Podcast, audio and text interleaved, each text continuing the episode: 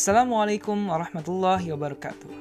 Selamat datang kembali di podcast Dare to be Hafiz.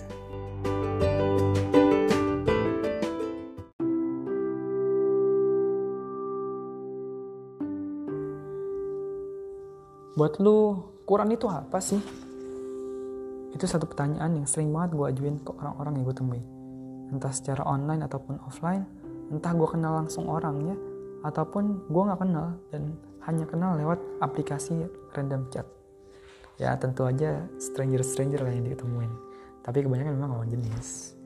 Ya itu sulitnya ketika berinteraksi dengan orang di sosial media secara random. Setelah stranger pasti dia pengennya kecenderungannya mencari orang yang beda jenis kelaminnya. Ya oke, okay, tapi bukan itu yang utama. Nah kebanyakan orang tadi gue ulangin ya, ketika gue tanyain buat lu Quran itu apa, kebanyakan orang akan mengatakan bahwasannya Quran itu adalah pedoman buat mereka dalam menjalankan kehidupan, petunjuk bagi mereka di kehidupan ini.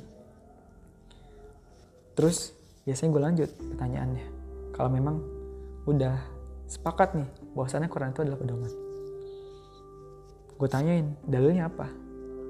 Kebanyakan orang ternyata tahu dalilnya, yaitu Quran surat Al-Baqarah ayat 2. Dzalikal kitabul la raiba fih hudal lil muttaqin. Uh, petunjuk bagi orang yang bertakwa. Nah, setelah tahu dalilnya, tapi kebanyakan nggak tahu gitu ya. ya sorry bukan kebanyakan, sedikitnya yang nggak tahu. Terus gue tanyain lagi, tanya selanjutnya adalah, apakah lu pernah hafal Quran? Eh sorry, hatam, pernah hafal, hatam Quran. Hatam Quran masih baca Quran, 30 juz. Udah pernah lah gitu ya. Kebanyakan orang bilang kayak gitu, udah pernah. Gitu. Terus gue lanjutin pertanyaannya. Kalau gitu, pernah nggak hatam baca terjemahan Quran? Atau pernah nggak hatam Quran beserta terjemahnya? Dan hanya segelintir orang, hanya sedikit banget orang yang udah yang bilang udah pernah. Mungkin kalau bisa dihitung cuma satu dari seratus kali ya yang udah pernah baca terjemah Quran yang gue temuin ya. Terus gue lanjutin pertanyaannya. Kalau gitu, kalau emang Quran dikatakan sebagai pedoman, petunjuk dalam kehidupan, gimana caranya bisa diimplementasikan, bisa diamalkan? Ketika kita nggak pernah tahu isi Quran itu apa. Gimana kita bisa tahu isi Quran itu apa? Kalau seminimal kita baca terjemahnya aja nggak pernah. Ya nggak? Nah, ketika ditanyain kayak gitu, bisa orang-orang tuh benar-benar kayak mikir dan bilang, oh iya juga ya. Gitu. Sampai akhirnya gue mikir, ya harusnya ini dijadikan suatu yang dibudayakan atau diupayakan untuk dicoba. Kenapa? Karena dengan membaca terjemah Quran yang dari Kementerian Agama aja itu udah banyak insight yang kita dapatkan. Walaupun itu bukan tafsir yang selengkap Ibnu Kasir atau mungkin jalan lain ya. Tapi itu bisa menjadi langkah awal kita, langkah konkret kita dalam mengamalkan Quran. Ya enggak? Pertama kita kan harus memahami isi Quran itu apa Nah, seminimal kita baca dulu secara garis besar tuh isi Quran tuh apa lewat terjemahan Quran dari Kementerian Agama yang memang seringkas itu loh. Mungkin selanjutnya ketika kita udah bisa selesain uh, hatam Quran bisa terjemahnya dengan terjemah bahasa Indonesia dari Kementerian Agama, selanjutnya kita bisa baca terjemah tafsir jalan lain yang juga memang ringkas. Terus mungkin selanjutnya baru kita masuk ke tafsir Ibnu Katsir yang berpanjang-panjang banget, yang banyak perawinya gitu ya, kisah-kisahnya segala macamnya gitu. Nah, harapannya dari situ kita bisa secara simultan mengamalkan isi Quran yang udah kita ketahui. Dan alangkah baiknya juga kalau kita ikut juga agenda-agenda yang lainnya. Entah itu kajian tafsir, entah itu tadabur, dan segala macamnya. Tapi yang jelas untuk satu hal yang kecil ini, ini mungkin langkah kecil kan ya. Cuma membaca terjemah Quran dalam hatam terjemahan Quran gitu ya.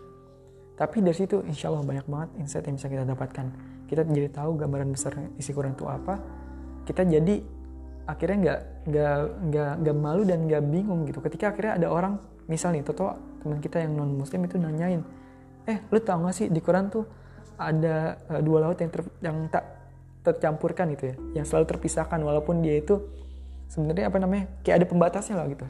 Itu kan ada ya maharojal maharojal bahro ini yaltaqiyan gitu ya salah satunya di surat al-rahman itu bisa jadi kita nggak tahu. Kalau misalnya kita nggak tahu kan kita malu banget. Masa orang yang non muslim jadi tahu masa kita nggak tahu kan? Atau hal-hal yang lainnya.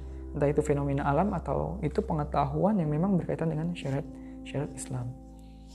Oke um, mungkin buat lu yang merasa juga belum pernah hatam terjemah Quran dan merasa bahwasannya penting karena ini menjadi salah satu aspek konkret kita eh, mengamalkan Quran gitu. Ketika mengatakan Quran itu sebagai pedoman kalau bisa mulai dari diri sendiri.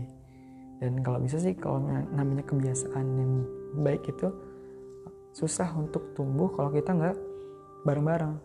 Kalau bisa juga coba aja ajak orang lain. Misal nih punya targetan. Dalam tahun 2021 ini yang mumpung masih baru-baru awal 2021 resolusi gue salah satunya adalah hatam Quran beserta terjemahnya atau minimal hatam terjemah Quran.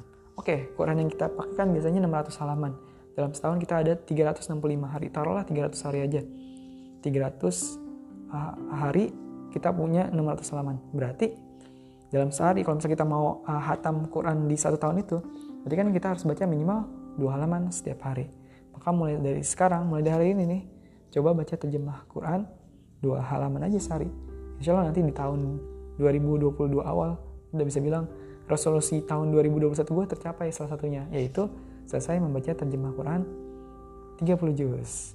Kenapa uh, baca terjemah Quran 30 juz? Itu penting tadi ya karena sebagai langkah konkret dalam menjadikan Quran sebagai pedoman. Karena gimana kita bisa mengamalkan? Kalau kita aja nggak pernah tahu isinya apa. Oke itu aja. Assalamualaikum warahmatullahi wabarakatuh